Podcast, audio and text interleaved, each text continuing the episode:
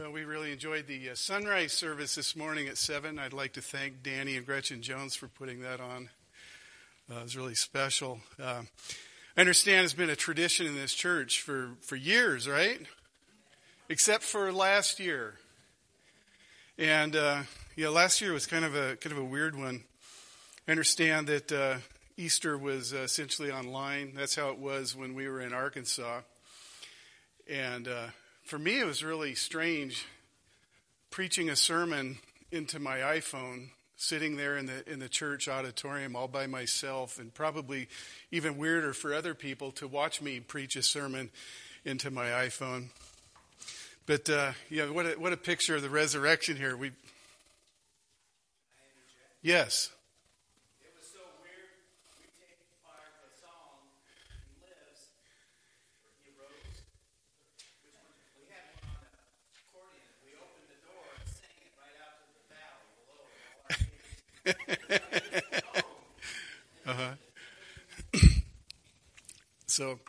Anyway, kind of kind of a, a picture of the resurrection here. You know, it's so good to have everybody here in person on, on Resurrection Sunday. Uh, so glad that we can uh, celebrate the Lord's Supper here, or a, a little later too, all, all together. Because what we had done was Chris and I put the uh, phone in front of us, and we we had Lord's Supper, and I read the scripture, and we, we put that online so people watching that would, at, in their homes, participate in the Lord's Supper along with us on video, and uh, it seemed kind of weird to me. A lot of people uh, really gave us good feedback on that, so it was it was it was, it was good. But this this is going to be much better today. I'm really looking forward to this. And uh, you know, this last week I've really been thinking a lot about uh, the last this last year, the uh, this time last year. You know, the uh, the big event on everybody's mind was the uh, the COVID nineteen pandemic. Uh, there's a lot of unknowns, a lot of uncertainty. I uh, think people were thinking about death, I think, a lot more than, than normal during that time. You know, you couldn't look at the news without seeing the uh, the charts and the maps, the heat maps showing, you know, how many how many cases, how many deaths were going on in different countries, different states, things like that, how many people had died that day. I remember there was an article that was talking about, uh, you know, temporary mass graves in, in New York City. There was, right around Easter, there was an article in Newsweek that said, uh, coronavirus becomes number one cause of death per day in the United States, surpassing heart disease and cancer. And uh, here we are a year later. And uh, just, just last week, somebody uh, in, in our congregation was telling us about somebody who just died from the uh, the coronavirus. You know, over over half a million people in our country are reported to have died from it over the last year. Uh, some of us know people who've died. Of course, people keep dying from other causes as well. That that hasn't stopped. And, uh, you know, the thing is, we just don't know what's in store for our future. Cheery, cheery, cheerful stuff here, talking about death here. But, you know, we don't know. We don't know what's going to happen tomorrow, but what we do know is that unless Jesus returns within our lifetimes, we will die, every one of us. I think the uh, the death rate is holding steady at one hundred percent right now. You know, it might be sickness, it might be accident, it might be just wearing out, dying of old age, but, you know, we're all headed, headed in that same direction.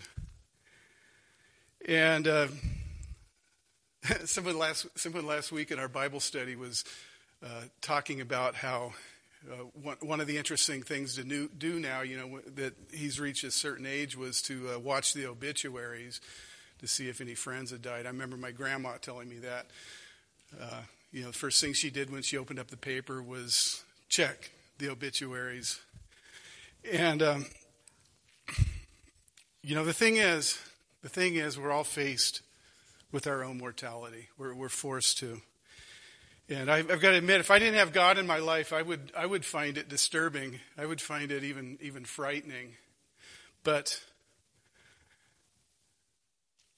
the resurrection changes everything. The resurrection changes everything. Let me tell you about this article I read in the uh, the New York Times. This was this was several years ago. Y'all have heard of Larry King. He just died this last January, I think. But uh, this uh, this article said that Larry King was obsessed with death, and it said that his day would begin reading the obituaries. He would ponder who will give the eulogy at his funeral. He he smiled as he thought that it might be Bill Clinton, and then his face would become blank. And he said, "I won't be there to see it, though." Uh, he's he had had a heart attack at that time, quintuple bypass, pri- prostate cancer, diabetes, and seven divorces. He was seventy-seven years old when the uh, television news station C N N dropped him. And when this happened, he really became aware that there was going to be a day that came when he died. And um, he learned... When he learned from the television of the death of Osama bin Laden, uh, that drove him to jump up on his feet. He said, "I needed to be on the air. I needed a red light to go on," and he realized he had nowhere to go. And to move against aging and death, he he took hormone pills for human growth, four of them each day, and his plan was to have his body frozen. He wanted the full, uh, was it Ted Williams treatment? Baseball player who was cryogenically fro- frozen? A uh, New York Times reporter wrote, uh, "It's nuts," concedes King, "but at least it gives him a shred of hope." Larry King says other people have no hope. So Larry King's hope was in being frozen. But I'd like for us to remember this is different for, for those of us in Christ. It's the resurrection. That's the difference. Praise the Lord. Yes. Something significant happened two thousand years ago. Uh, something that gives us real hope, genuine hope. You know, not an outlandish hope based on being frozen, frozen, thawed, and then fixed. We have genuine hope in Christ, and that makes all the difference. So I'd like to go back before the resurrection in the Gospel of John and look at an event that uh, John records in chapter eleven. We've got this really remarkable event where Jesus raises his friend Lazarus from the dead. Turn your Bible with me to uh, John eleven seventeen.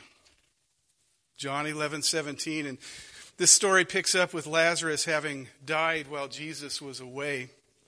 And Jesus comes back to Bethany, where Lazarus has been put in a tomb, and his sisters Mary and Martha uh, are, are grieving his death. He's been dead for four days. Read with me, starting with uh, verse seventeen.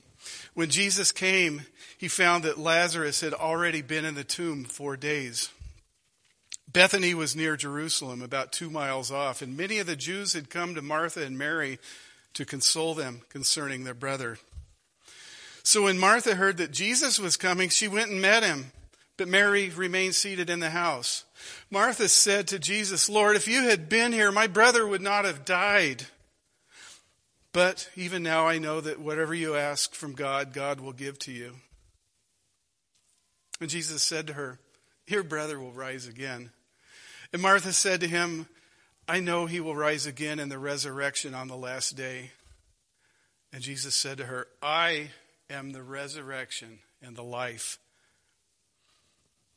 Whoever believes in me, though he die, yet he shall live. And everyone who lives and believes in me shall never die. Do you believe this?' She said to him, 'Yes, Lord, I believe that you are the Christ, the Son of God, who is coming into the world.'" So the resurrection changes everything. We can look at death differently because of Jesus, who himself embodies the resurrection, and we can live eternally if we believe in him. We look at death differently. How does how does the world see death?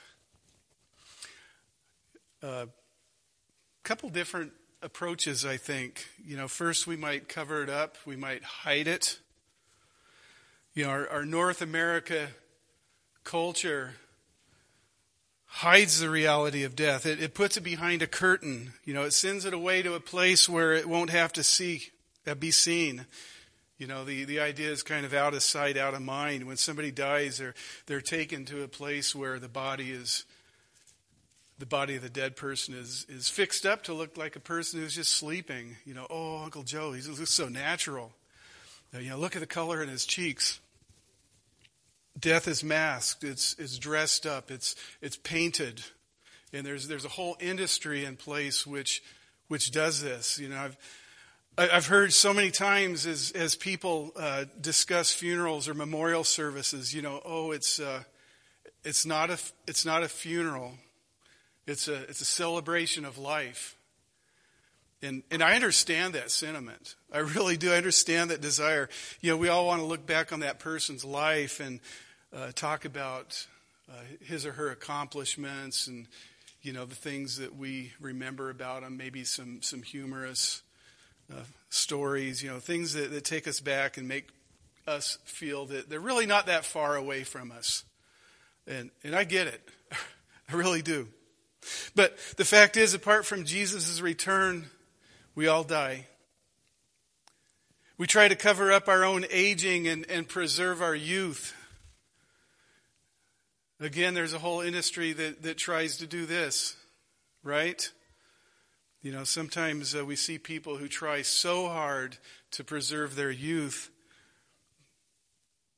that it seems laughable, uh, but it, but it's really tragic. And why do we do this? Why do we do this? Are we afraid of death? Uh, maybe so. Maybe we don't want to face the reality that we ourselves will, will die. You know, we, another approach is to go to the opposite extreme and, and glamorize death, make it a happy, peaceful thing. Uh, you know, I've seen people, though, before they die, and you know it isn't necessarily a, a pretty thing. Um, you know, we, we we use language that makes it sound almost pleasant, and you know we'd like to think that when people go, they'll they'll simply slip away or or drift off. You know, just like you would take a Sunday afternoon nap. And again, I get it. You know, even in the Bible, uh, there, death is often talked about euphemistically as being asleep. You know, our, our poetry makes it sound glorious and grandiose. Uh, you know, oh, I've slipped the surly bonds of earth and, and danced the skies on laughter's silvered wings. It's instructive to see how Jesus reacted to Lazarus' death. What does it say? He wept. Jesus wept when Lazarus died. John doesn't say why, but I think we can say a couple things about it.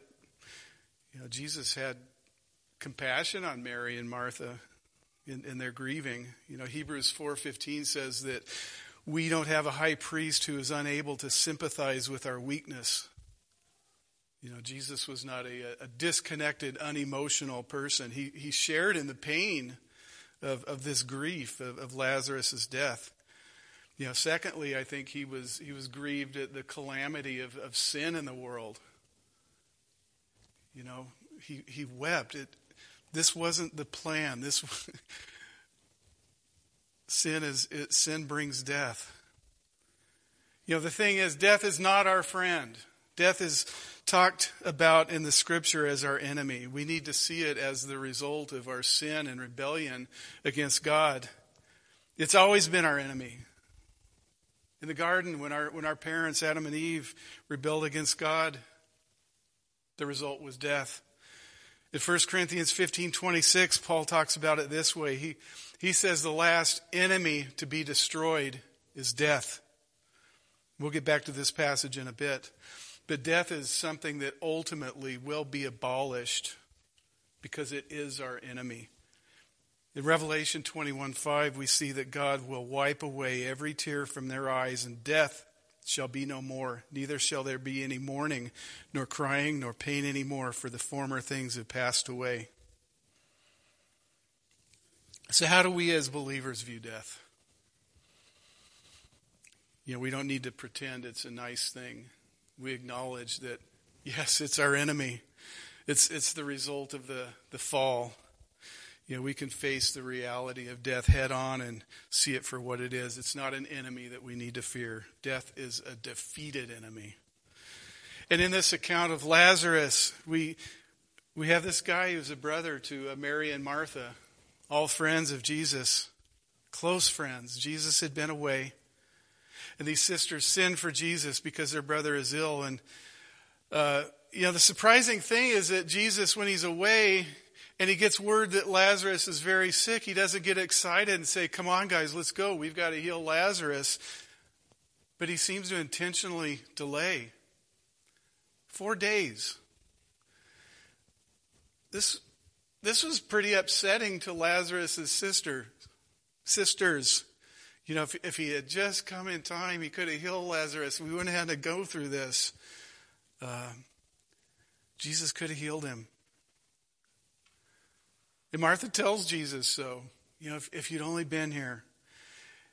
You know, she has this amazing faith that Jesus can heal.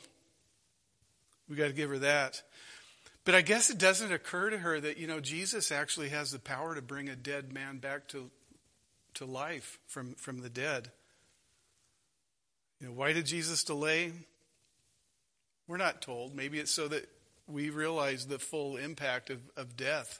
You know, it said after four days that the body didn't smell too good. The corpse had started to decay. And Jesus tells her, your brother will rise again. And she says, yeah, yeah, yeah, I, I know there's going to be a resurrection in the last day and he'll he'll rise in. You know, she knows about this resurrection, but uh, she has no idea what Jesus is about to do. And Jesus used what Martha said to teach her. He said this about himself. He makes this amazing claim that he is the resurrection and the life. You know, Jesus himself is the resurrection. An amazing statement. You know, so Mar- Martha has this uh, view of the resurrection like probably most of us do. It's an event. It's something that's going to happen.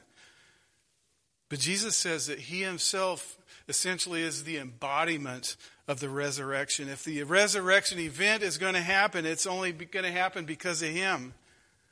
You know, without him, the, the hope of resurrection is nothing more than uh, pie in the sky. It's it's a fantasy. It's imaginary. Without him, we have no hope. And this life is all there is. We might as well just enjoy it as, as much as we can. If this is all there is, we would be very justified in fearing death. We would be very justified in being like Larry King about it. We'd be justifying We'd be justified in thinking that, well, maybe we can cheat death, stay young through surgeries and facelifts. We would be justified in pretending that death is, is some glorious thing that occurs in other people's memories. Have you heard that? You know, that, oh, we'll live on through our legacy. You know what? The fact is that within three or four generations, almost nobody is going to remember you. Or me.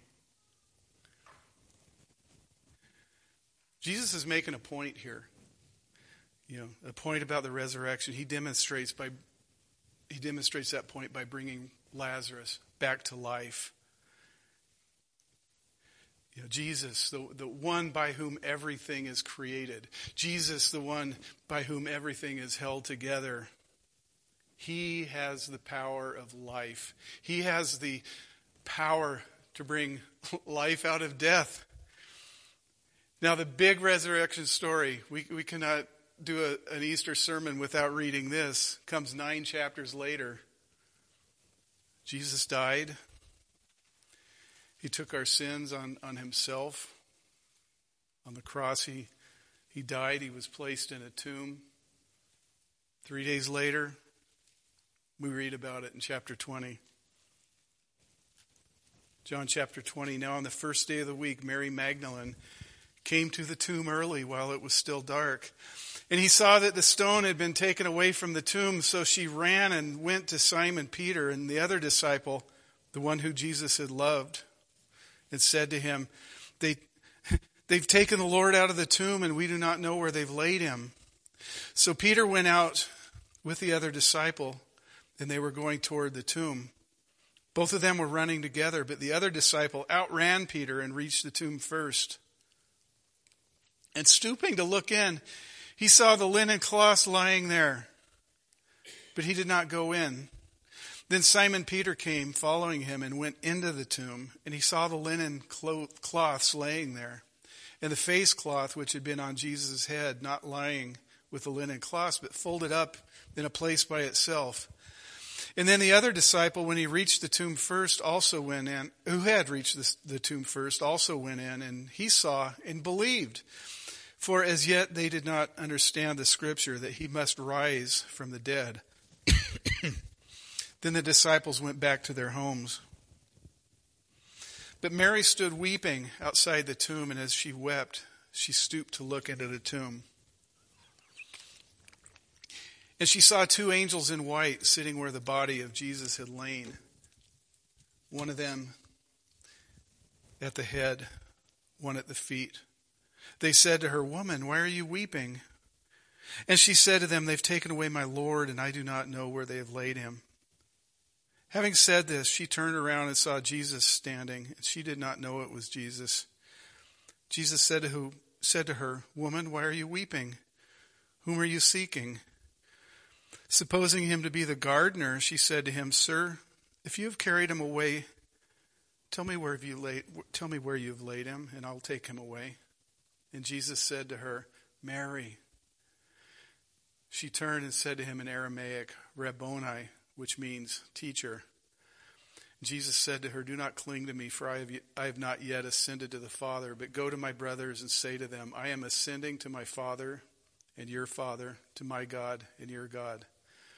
Mary Magdalene went and announced to the disciples, "I have seen the Lord," and that he had said these things to her. Now, this isn't just a nice story that we tell on Easter. This is the story. This is the story. Uh, and the results are much bigger than, than we could possibly even imagine. You know, what what does the resurrection mean to us? Uh, the Apostle Paul explains it in uh, First Corinthians fifteen, one, twenty-one, excuse me, First Corinthians fifteen, twenty-one.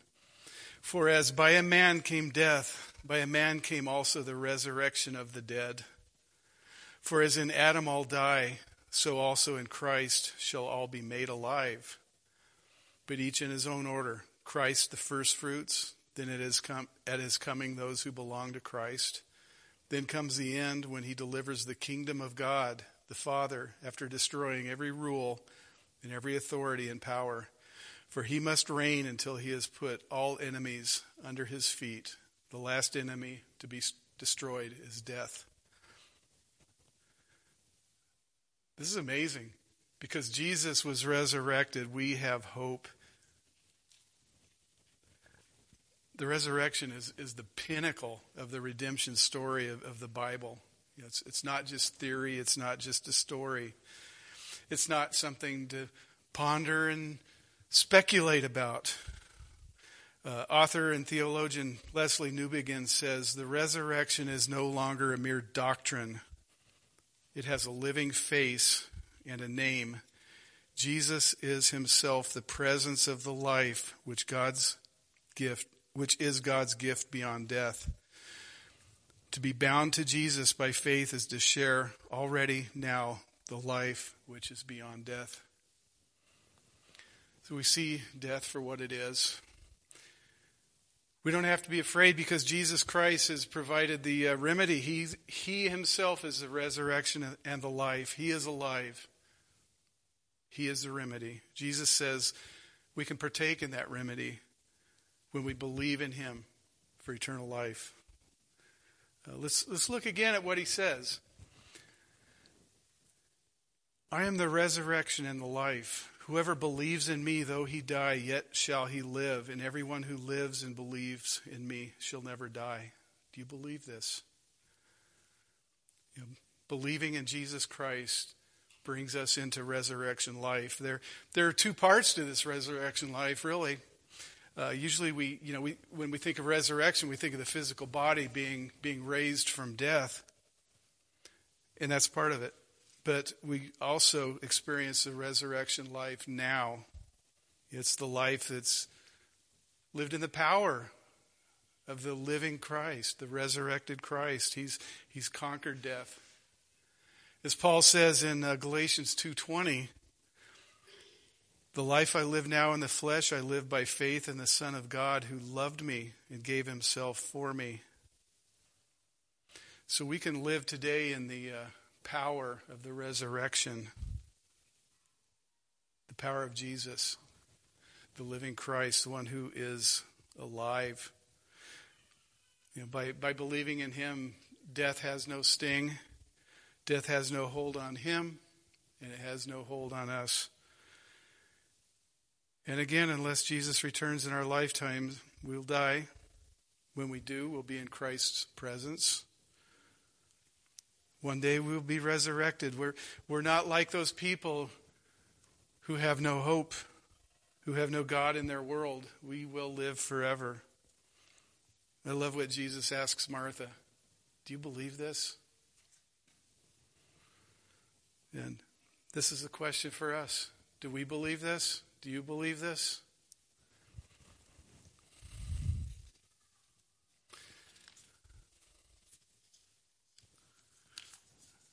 We have hope. The his- historical event, the resurrection of Jesus Christ, gives us that hope. He is the resurrection and the life. Believe in him and you will have eternal life. Though you die, you will live. The scripture says that. You know, when a founder of an organization dies, uh, what do people say? Uh, oh, that, that person really left a mark on the world. You know, I think of somebody like D L Moody, Dwight L. Moody. Uh, you know, he left a legacy, right? Uh, who knows how many people were saved and have been saved over the years as a result of his ministry. How many people have been trained in the Bible and trained in ministry by the uh, educational Bible training schools that, that he established? You know, he's... Uh, we can read his writings. He, he's, he's written books. I've, I've got a book in my office I love. It's called Prevailing Prayer. But you know what? He's not with us. We can read his biography. We can we can be impacted by, by his teachings, by his example, but he's not here. Billy Graham, he's left a legacy. His his family has continued his work. A lot of people have been saved because of Billy Graham, but Billy Graham's not here with us anymore.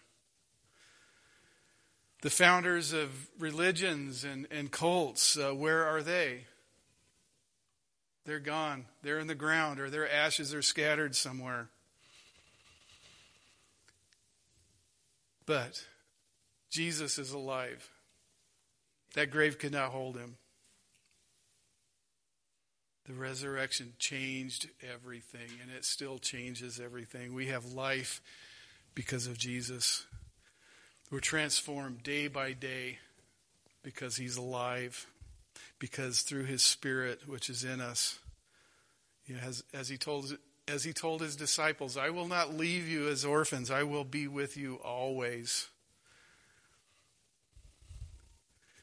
So, eternal life begins upon believing in Jesus and receiving him as, as your Savior.